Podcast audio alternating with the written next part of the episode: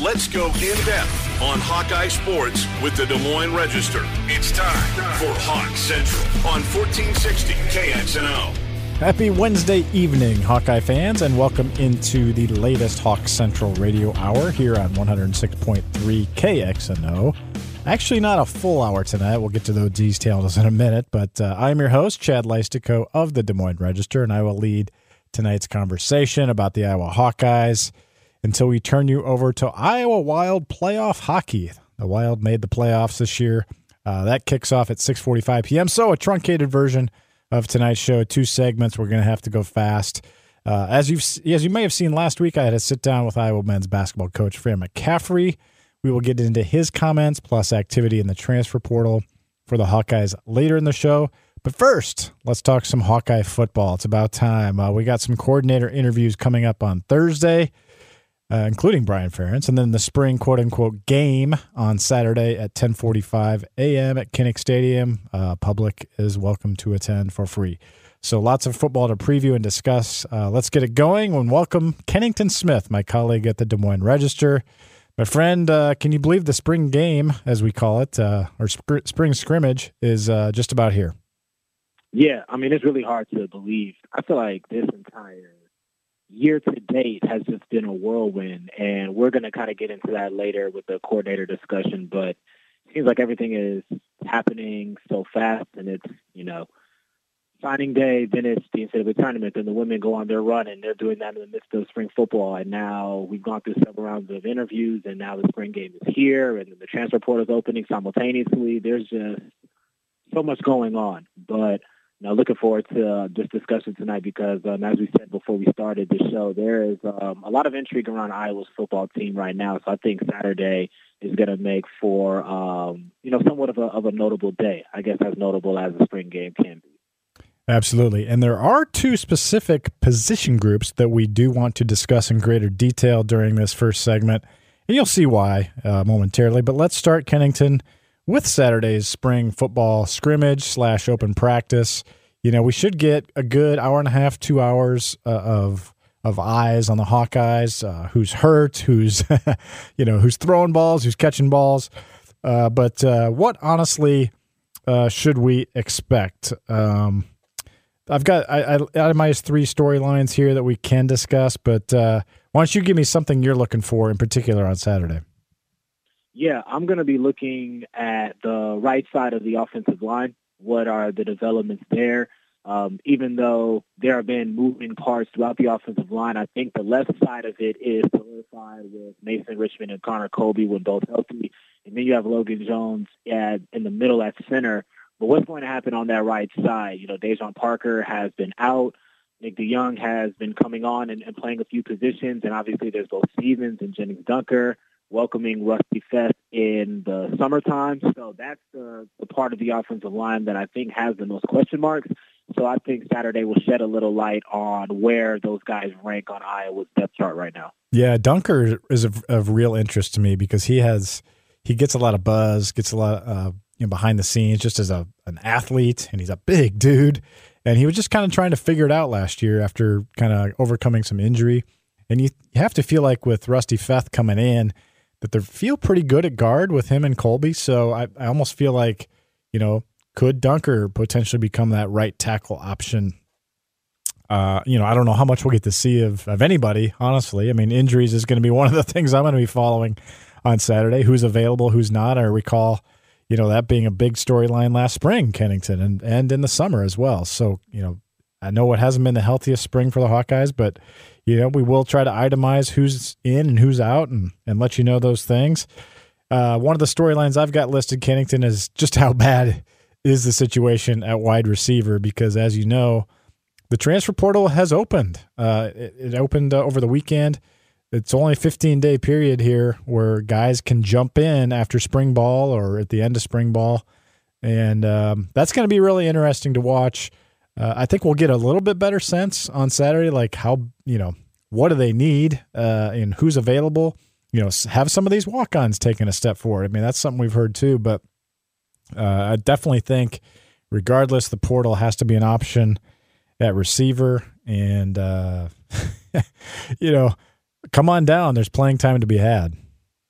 Yeah, 100%. I mean, at the receiver position, I think that something that is going to be notable to watch is can the, the walk-on receivers win against Iowa's best defensive backs? I think that would be a pretty good indication of how much they could contribute this fall. They were in a situation like this last year where Arland Bruce was the only receiver and they had to um, play with several walk-ons on the roster and there wasn't a lot of separation being created.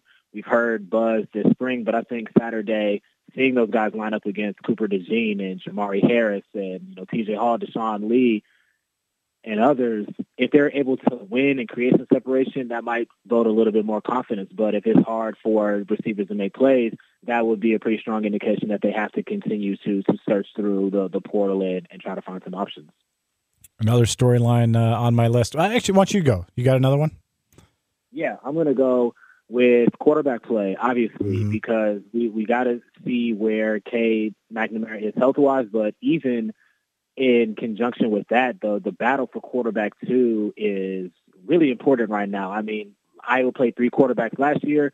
The year before in 2021, they were very close to playing three quarterbacks. It was a dire situation going into Nebraska for the division title. So this is a program that is needed to have at least two quarterbacks, and last year three to finish out their season and win some important games. So has Joe Labas taken that step forward, confidence builder from the bowl game? How much has Deacon Hill come in and pushed him and learned the offense and maybe made an impression as well? So without Cade, presumably taking the, the 11 on 11 reps, those two guys behind him are going to have an opportunity to show something and make an impression on the coaches as well.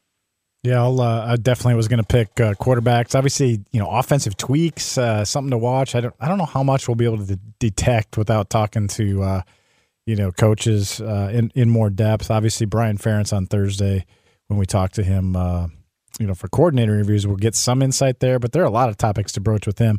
you know, I think one area I'd like to, I'm interested to see is where is Aaron Graves lined up? Where do they have guys situated on that defensive line? Um, because you know we saw Lucas Van Ness at on the edge last spring, and that's where they meant for him to be until injuries sort of necessitated that he had to move inside to YA Black, whatnot. So, do they see Graves, you know, inside and out? Is he just inside? Um, kind of curious to see, you know, what we see there off the edge for Iowa because you know, uh, you know they, they, you know, they lose Van Ness and they need some pass rush help, and uh, kind of just curious to see the coaches coaches thinking there. Um, you know, and obviously, you know, the position group we're going to get to in a minute, but uh, in the secondary, you know, who's playing where, uh, what are they trying, those kinds of things. Um, let's talk about uh, injuries. Um, or, or, I'm sorry, uh, uh, running backs. Running backs. We, uh, you know, haven't had a chance to talk to any this spring, but there is there has been a couple commitments in the Hawkeye recruiting class uh, of uh, for the class of 2024 over the weekend. Iowa picks up Xavier Williams out of St. John, Indiana. He's a six foot, 225 pound prospect. Uh, that's pretty good size. Um, and Brevin Dahl, 6'1", 190 out of Adel, Iowa. You know, really, really fast guy, uh, athlete. Uh, could become kind of that uh, hybrid type of you know run pass catcher out of the backfield that Iowa likes. So I feel like those were two good ads for the Hawkeyes over the weekend and, and kind of solidifies that position group for the future. Yeah, I mean, got to give credit to Ladell Betts for continuing to replenish the room, and there are some things that he can sell to uh, prospective running backs. Tyler Goodson was somebody that Brevin Dahl mentioned in his story with the Register about player comparisons, and Tyler Goodson's in the NFL right now. And I think if you look at Goodson's trajectory as well as Caleb Johnson, two true freshmen that came in and played right away, there's uh, you know the development aspect, but also the if you're good enough, you're going to play as a freshman aspect that Ladell does yeah. excel as well. So there is uh, a lot to be excited about about that room when you think about what's on the team now and then what's to come in the future. So you have to tip your cap to uh, Ladell Betts for continuing to add talent to that room. Yeah, I think as much as we talk about wide receiver Kennington, just how bad it is there, we kind of sometimes gloss over the fact that the running backs room looks pretty strong right now. Let's kind of look at the, that future and the and the you know the current and the future. Um, you know, Caleb Johnson, I think we expect will be kind of the bell cow, right? Um, you know, have after especially after Gavin Williams transfers. Uh, Caleb just looked so good uh, in, in those spurts last year, and when he got those carries. And uh, Williams, uh, you know, become you know, uh, Caleb Johnson, just a true sophomore. Leshon Williams, redshirt junior, you know, good number two back for sure. But you know, Jaziun Patterson has he taken that next step? Has he maybe a potential number two back this year? That's another thing we can watch on Saturday. And then Kennington, you know, we also want to get eyes on Terrell Washington Jr. He's the true freshman from Texas who came in in January, and uh, he seems kind of a like a gadget guy. That's four good guys on the on the roster on the field that we should see on Saturday. And then on top of that, you've got uh, Kamari Moulton, a true freshman from Florida, arriving in June. And then you know you add Xavier Williams and and Brevin Dahl. That's seven guys. You know, all expected to uh, you know come back or be in the fold next year. So this room seems pretty healthy. What stands out to you there from from that group? Yeah, I think that what sticks out is there's some position versatility when you start to get down towards the, the lower parts of the list that you named, Brevin Dahl, as well as Terrell Washington, two guys who can run the ball but also catch the ball as well. So maybe they can provide some assistance to the wide receiver room or just in a pass catcher capacity. Lining up in the slot, catching out of the backfield, kind of filling a, a Arland Bruce type of role on Iowa's team last year to where they could kind of do a little bit of both. So that's what's sticking out to me is that there's just a lot of different body types in the room and play styles in the room that creates versatility across Iowa's offense. All right, I said we are going to talk about two position groups, Kennington, and uh, you know the the other one we were going to, to mention was kind of the group we talked about last talked with. I'm sorry, last week the defensive backs, uh, always a strength it seems at Iowa, but certainly question marks after the Hawkeyes, you know, lose uh, Riley Moss and Kaevon Merriweather out of that experienced secondary. Uh, we got a chance to talk to six of them last Thursday, Kennington. Cooper DeJean, Jermari Harris, uh, Deshaun Lee, Koen, Koen Entringer, uh, Xavier Nwankpa, and Quinn Schulte. And uh, we each wrote about different things, but just from that group, Kennington, what uh, anything jump out at you uh, that you learned last week when we talked to them? Yeah, I think kind of the same conversation with uh, the running backs and giving Ladell Betts credit. You have to give Phil Parker an immense amount of credit for the talent that he's built in that room. And a lot of it is young when you think about Deshaun Lee and TJ Hall and Koen Entringer, but there's an opportunity for those guys to grow. And then there's the element of having some veteran starters at the top of the position group who are going to be really strong frontline starters. So a lot of talent in the room, a lot of competition in the room, and kind of what I'm going to be looking for uh, Saturday is kind of what you mentioned earlier is where are these different pieces fitting, what type of cross training is happening, and what are the, the possibilities in the, the secondary in terms of maybe moving some guys around to create the best lineup. Yeah, actually, there were seven. I didn't mention TJ Hall. He was over there as well, and I know you talked to him, Kennington. You know, a lot of young guys that that talked the other day. I was really impressed with Entringer. I thought he was uh, he was big, big guy. Uh, you know, full 210 pounds uh, as a safety, and uh, I, I think he's going to be a good one someday. He he got that four game cup of coffee last year, so didn't burn that red shirt. Uh, seems like he's uh, learning behind Xavier Nwankpa and Quinn Schulte right now. So I think Iowa feels well positioned at safety. What did you learn from the cornerbacks you talked to, the young ones?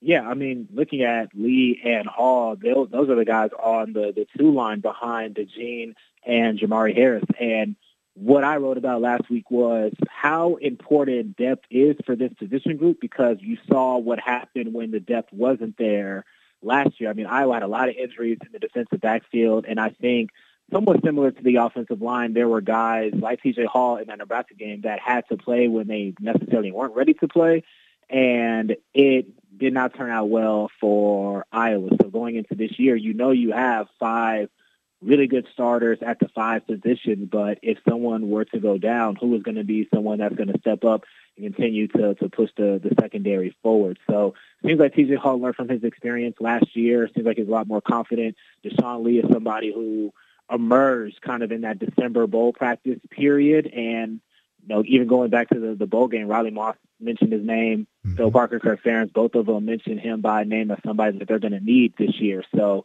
it seems like they're both much more mature after their first year. They seem to know what's what's going on, and I think that's going to um, really help with their development. You are listening to Hawks Central from the Des Moines Register and KXNO. I am Chad Leistikow talking Iowa football with Kennington Smith. Uh, the two guys that I spent the most time with the other day, Kennington, were Cooper DeJean and Xavier Nwankpa. Obviously, two high profile uh, in state athletes. And man, oh man, uh, just got amazingly good vibes from, from both of them. Uh, one thing I wrote about was how they are uh, leading the team in takeaways, uh, splash plays on defense, whether that's a scoop, scoop and score, pick six, interception, or even a pass breakup. Uh, this secondary of Phil Parker's, they chart it all. And uh, Xavier Nwankpa had the lead. I mean, this is the the the true sophomore from Southeast Polk has started one game in his career, that being the bowl game, and of course that included a pick six against Kentucky. And uh, he was leading, but now Cooper DeJean has taken the lead, and I got I got word from one of the coaches yesterday that DeJean uh, got another one yesterday in yesterday's practice. So I think Cooper's going to have the lead going into the spring game. But all in all, Kennington, I mean, these we saw what Cooper did last year: uh, five picks, including three pick sixes. Seemed like all in just big moments too. You know that Rutgers game was just so spectacular. That that run back. Then of course in the in the home game against Wisconsin, and then the bowl game to kind of cement, you know, that Iowa was in charge of that one. Just uh, I, I feel like he's just following. I feel like Nwankpa is following a similar trajectory to DeJean, if that makes sense, because we saw DeJean kind of get his first big taste of action in that bowl game uh, a couple years ago in the Citrus Bowl. And then, of course, last year in the Music City, Xavier gets his moment. And it sounds like he's really taken that strong safety job and run with it. And that's a great sign for the Hawkeyes to have both those guys in the secondary this year. Yeah, I mean, I thought that was a good parallel that you made and something that maybe wasn't discussed enough last year was this is, you know, what Cooper is doing is, you know, what Xavier did when he was a freshman is just kind of play special teams and learn and wait for his opportunity. And now it appears that he's ready to run with it, like you said. I think when you talk about both of them, there's a level of maturity there and an understanding of Iowa's process. I think when you look across the college landscape, you see these, you know, highly touted four-star, five-stars come in when they don't play right away. They answer to the transfer portal, and that could have been a situation at Iowa, but it hasn't been. I think they have like complete trust in Phil Parker and his development and what he's doing, and now it's starting to pay dividends. So those two as kind of um, a playmaking tandem is going to be really fun to watch if you're a Hawkeye fan. And let's not forget that when Jermari Harris was a starter in 2021, he had four interceptions himself. So right. you have a lot of turnover, um, happy guys in that secondary. Castro's a really strong hitter. Quinn Schulte's kind of like the brains uh, um, at free safety. So there's a lot of complementary pieces in that secondary. But when you have like you know two really high level playmakers like Nwankpa and DeJean, it does have the makings for one of the best secondaries in the Big Ten, and maybe even beyond that. You wrote about Jermari Harris and his comeback. Uh, he hasn't been on the field since the 2021 Citrus Bowl, and uh, that's a, that's such a key storyline to this year's team for a couple reasons. Number one, uh, Iowa needs a cornerback. You know, after, opposite uh, of Cooper DeJean. You know, after Riley Moss departs, but at the same token uh, we know Iowa's trying to recruit a cornerback in the transfer portal. And why is that? Well, Cooper DeJean is most valuable, Kennington, at the cash position. Now, that does not, we don't, we did not talk to Sebastian Castro the other day.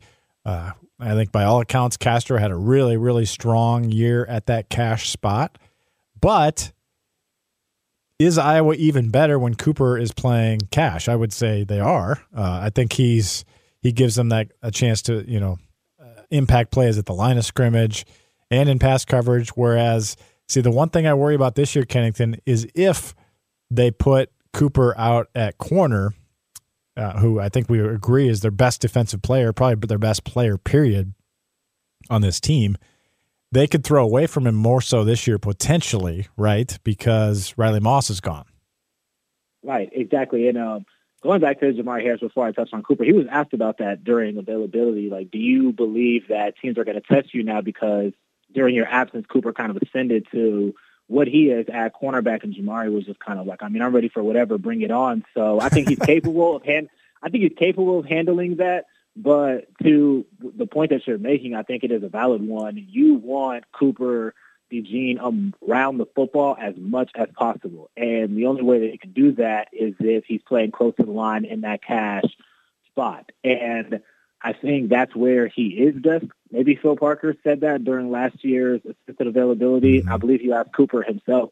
He said, you know, I'll play wherever they want me to play at, but like I like being around the ball. So I think him being in that role really what would be best for Iowa secondary. But again, it kind of goes back to the point of do you have the cornerback depth to facilitate that? And Jamar Harris locking down one spot is a, is a good sign, but there is another one as well that needs to be addressed. So whether it is on the roster or whether it is in the portal, I think that's something that I was going to be looking at pretty hard is how can we find a way to kind of slide Cooper into that cash spot, and then Castro is going to be a, a valued member of the, the secondary as well. Yeah, you're going to need depth. So, I mean, anybody who's eh, you know worried, oh, what are we going to do with Sebastian Castro if if uh, Cooper DeJean plays cash? Well, Phil Parker has shown he's going to get guys on the field, and don't forget, Iowa goes four three still quite a bit. So you know that takes the cash off the field. And in that case, then I would expect Cooper to go to corner.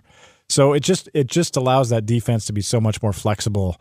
Uh, and obviously Cooper can play both cash and corner very very well. And Castro can flo- can float to safety too. I mean, we know uh, Sebastian can play safety, so you know, say Quinn Schulte or Xavier Nwankpa goes down, or you know, or Sebastian beats one of them out. I mean, that that gives you more depth at that safety position as well. And I imagine that's kind of what what Phil Parker is thinking about uh, in that case. All right, Kennington, just another uh, minute or two here in this segment, but um, you know, coordinators tomorrow. Uh, we talked kind of off air about all the stuff that's gone on with Brian Ferentz uh, since the last time we heard from him. Uh, kind of, I don't know how we're going to get it all in in the 20 minutes or whatever we have with him.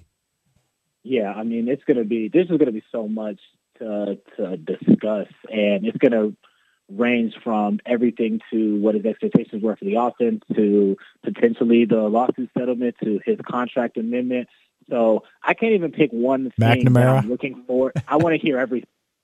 I'm gonna be. I want to hear everything. So every, any question that that gets asked um, is going to be something of importance because, like you said, we don't have a lot of time. So I expect um, you know us in the media to ask questions that um, you know fans want to, to hear. We want to know as well. So I want to hear everything. I can't even pick one thing that I'll that looking for. Just make sure you're asking the tough questions, Kennington. That's all anyone I, wants. I, you know what? I'm uh, gonna, you know, get up early in the morning, look myself in the mirror, and like really just like give it to myself. Like you better go in there and just go right after him. So um, I'll be game tomorrow. Why do you? Why are you so terrible at your job? Come on, answer. that's what. That's what we need to ask. Just kidding, folks. We we're very respectful. Uh, we're, we're tough but respectful in the media. All right, uh, good stuff, Kennington. Coming up next, Fran McCaffrey. Speaking of strong comments, had some last week about NIL and the transfer portal, plus some other topics uh, in the men's basketball department and other things we talked about in our sit down last week. Hawkeye hoops talk next here on 106.3 KXNO. Everything you need to know about the Hawkeyes. It's Hawk Central with the Des Moines Register on 1460 KXNO. Welcome back to Hawk Central Radio here on 106.3 KXNO. Chad Leistikow here of the Des Moines Register serving as your host for tonight's show. A short one tonight. We're running you up to the Iowa Wild playoff opener at 645 uh, here on KXNO. All right, let's uh, talk some Hawkeye hoops. Kennington, uh, you and I got a chance to be on a Zoom call today with Kris Murray, who has declared for the NBA draft. Obviously made it clear that he is going forward with the NBA. He's not going to be coming back to Iowa, anything like that.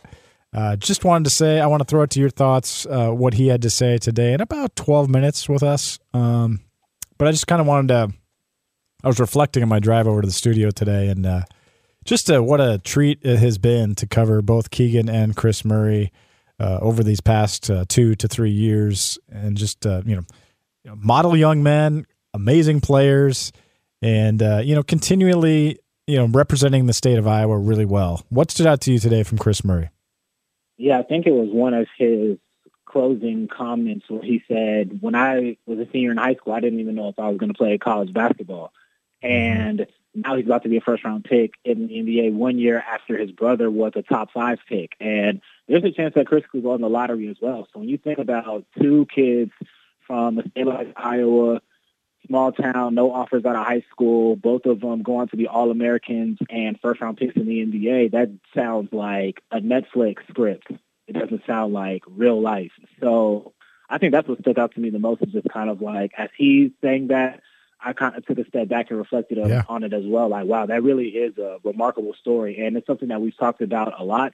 But again, when you really back and think about the, the whole journey, it really does put into perspective um, how special it has been for their entire family.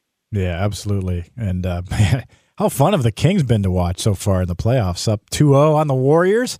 We, you know, we, were- we were pretty bullish on them. I felt like last week on the show, even though the Kings were plus 230 underdogs in the series. I imagine that's flipped quite a bit now, but uh, that's been a lot of fun to watch, huh? Yeah, for sure. Now, it's like I said on last week's radio show. I think a lot of it was people just perceive the Kings one way and the Warriors as another. Mhm. And I don't know how much you've been watching ESPN and Sports Center and all that, but it seems like every national analyst is like, "This is the first time I've ever watched the Kings, and wow, I'm really impressed." And it's like exactly the point I was trying to, Yeah. to illustrate. So, um, really good for the for the Kings. Draymond is Draymond Green suspended for Game Three, so the Kings have their foot on the Warriors' neck, and that would be. Uh, A pretty big upset. Not on their chest, um, right? yeah, yeah, right, exactly. Not on their chest, on, on their neck, um, metaphorically, of course. Yes, Uh, yes, yes. And the uh, the matchup in the next round between the the Lakers and the Grizzlies, whoever they get, should they win to go to the Western Conference Finals, I mean that is pretty remarkable for a team that hadn't been to the playoffs in almost twenty years. Yeah. Well, well, we're not going to flash forward to Keegan versus LeBron just yet, but uh, that it's it really has been fun, and, and Sacramento's a really deep team. Next game, you know, we we messed up the time, or we we didn't know the times last week. I'm going to tell you, Thursday 9 p.m. That's your next chance to watch the Kings Warriors on TNT. Uh, a little bit of speaking of uh, California basketball, Kennington. A little bit of bad news, I guess. I mean, minor bad news for Iowa women's basketball. Lauren Betts, the Stanford commit uh, or Stanford uh, transfer, who kind of you know piqued our interest. I would say, you know, potentially coming to Iowa. Uh, at least just the thought of it uh, is is committed to UCLA, uh, and it sounds like uh, Hailey Van Lith. Not that she was coming to Iowa. It's kind of trending towards LSU, as we talked about last week. And uh, Nisha Morrow of DePaul really has did not mention Iowa in kind of her seven, eight, nine schools uh, in a video yesterday. So, you know, still some uh, transfer portal work to be done for the Iowa women, but uh, the Iowa men, Kennington, are continuing to be active in the portal. BJ Mack uh, did visit uh, Sunday through Tuesday, uh, the Wofford power forward transfer, and uh, you know he's uh, the fact that he was here. I think was a real positive based on you know when I, when I talked to Fran McCaffrey last week, he was uh, you know he didn't know what would happen on on Mack's Alabama visit if maybe he would commit on the spot, anything like that. But he made it to Iowa. Sounds like it was a productive visit. And uh, I think that's a positive sign for the Hawkeyes, who officially announced the signing of Ben Krikke this week. So I'm not saying Iowa's going to get Mack, but at least it's still in the running here. You know, with uh, you know a few weeks until he's going to make a decision. Yeah, absolutely. I mean, you got him on campus. That's the most that you can ask for in this transfer portal window where it's hard to gather information, generate interest, and then get him on campus before they make a decision elsewhere because there are other schools vying for his interest as well. So you're exactly right. The fact that he went to Alabama, a school that's won the, won the SEC and to have a top pick in Brandon Miller, and he left without committing and came to Iowa, has to be some significant um, interest there. So Iowa got a chance to, to get a pitch in. So now it's a, a waiting game. He's supposed to visit South Carolina this weekend, so it'll be interesting to see if he makes it to Columbia for his visit. And um, from there, we'll just see what happens. But getting him on campus was a win. They gave the, the best the best pitch they could, I'm sure. And now we'll just wait and see what happens. Yeah, I mean that would be a, a real big win for the Hawkeyes if if they could get uh, Mack and Krikke. Um, gives him a lot more muscle inside, a lot more rebounding. The rebounding we think could be a concern next year, but man, that would really solve a lot on the front line. We'll see. You know, I know people are tired of Iowa versus Bama. You know, with the Kadyn Proctor stuff last December, but uh, this could be Iowa versus Bama again potentially for BJ Mack. Uh, we'll see what happens. He has said, uh, don't know if he's going to hold himself to this, but he has said that May 4th would be his decision. So we will see. Uh, one name we hadn't mentioned yet on the show was uh, Even Brauns. He's the former Iowa City West teammate of Patrick McCaffrey, who started 30 games last season for Belmont. Uh, a couple weeks ago, I think it was Rivals that uh, first reported. Um, hope I'm right on that. That Bronze uh, was telling his teammates that he was going to transfer to Iowa. Uh, we think as a walk on. he averaged seven points, five rebounds a game last year to me, that would be a depth piece. Kennington, 6'9", 240, uh, and a little bit of a fallback if if Mack doesn't work out. I don't know. That's kind of how I see that. I'm not saying he's definitely coming here, but I mean, all the it seems like the stars are aligning for him to to finish his career at Iowa. Yeah, I mean that's something that Iowa did not have last year was a reliable post player off of the the bench, somebody in that front court type of role. So definitely what fit a need for Iowa depth bench production, all of those things. So if you can get him into the fold as well, I feel like that would be a, big win in building out that front court that lost so much from last year. Yeah, I know we're running out of time. always do on this show. It's too much fun. But uh, Fran McCaffery, you know, uh, made some pretty pointed comments in our sit down last week, and I know when when you talked to him later that day with some other reporters, kind of echoed those sentiments. Here's a quote from my story. He said, uh, "The transfer portal has become." Uh, what it shouldn't be. It's not supposed to be pay for play, but that's what it is. Speaking of NIL, uh, that's the NCAA's fault. It's nobody else's fault. It's not an institution's fault. It's not a player or player's parents' fault. It's the NCAA fault. NCAA's fault. They created it, and now they can't solve it. Guys are getting paid to play, paid to transfer. A lot of mid majors are being tampered with by agents, and that's disappointing. I believe he called it in your interview disgraceful. So, uh, thoughts on those comments from Fran?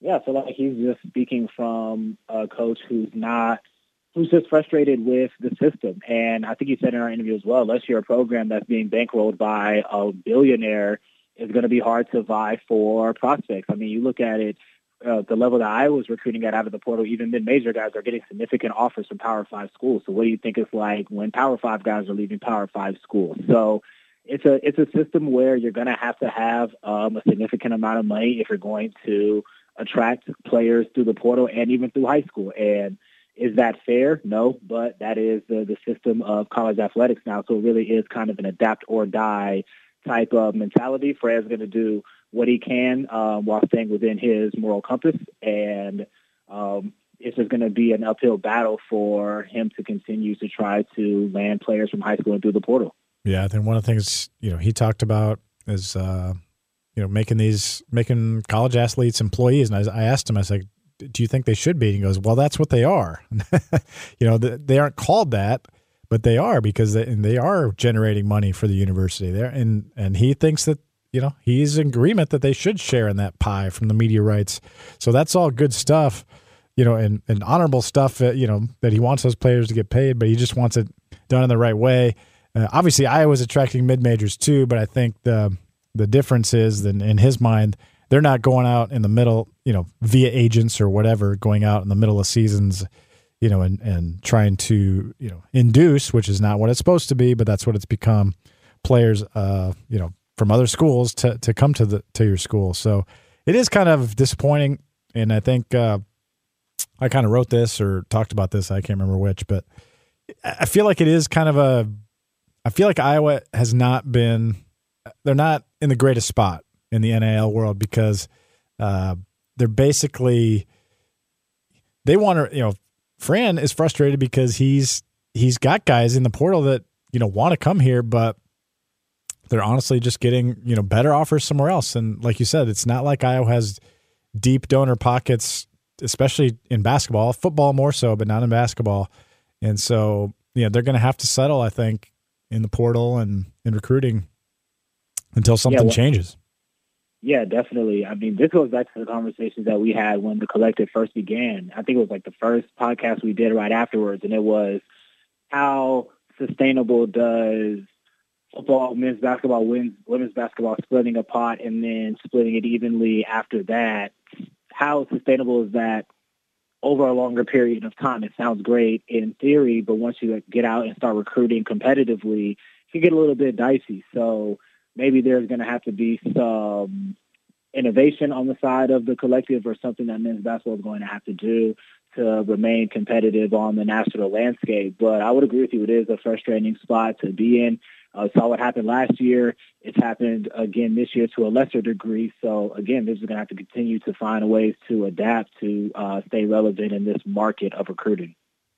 Yeah, uh, man, we ran out of time. We ran out of time, Kenny. I had a few more things on the list, but we're just going to have to uh, uh, call it a day, I guess. A couple other little things in that interview. Uh, Fran did consider Fran, you know, considered as a family would it be better for Patrick McCaffery to go somewhere else? They talked about it and, and decided no, it'd be better. His, his infrastructure here with mental health is better. And so, um, you know, he's going to stay. Uh, one final ride, I think, is what he he posted on Instagram, that type of thing. And uh, he said he did not interview for any other jobs. So the Notre Dame thing really didn't get too far um, at all with him. I know that was that was kind of a rumor out there, but uh, it was a good conversation. Check it out at hawkcentral.com. And uh, I guess we'll talk uh, on YouTube tomorrow, right, Kennington, after the coordinators. Yeah, I'm looking forward to it. It's going to be um, a really fun weekend. So uh, buckle up. There's going to be a lot of football content coming your way, Hawkeye fans. All right. As I teased, uh, thank you, Kennington Smith. Short show tonight. Got to get you to Iowa Wild hockey, but uh, check out uh, our planned YouTube podcasts for Thursday after coordinators and Saturday after the spring scrimmage. All right. Next week on Hawk Central, come back and join us as we recap the spring scrimmage and preview the NFL draft, and maybe even some portal news. Talk to you next week here on 106.3 KXNO. For Kennington Smith, this is Chad Leistikow. Good night, everyone.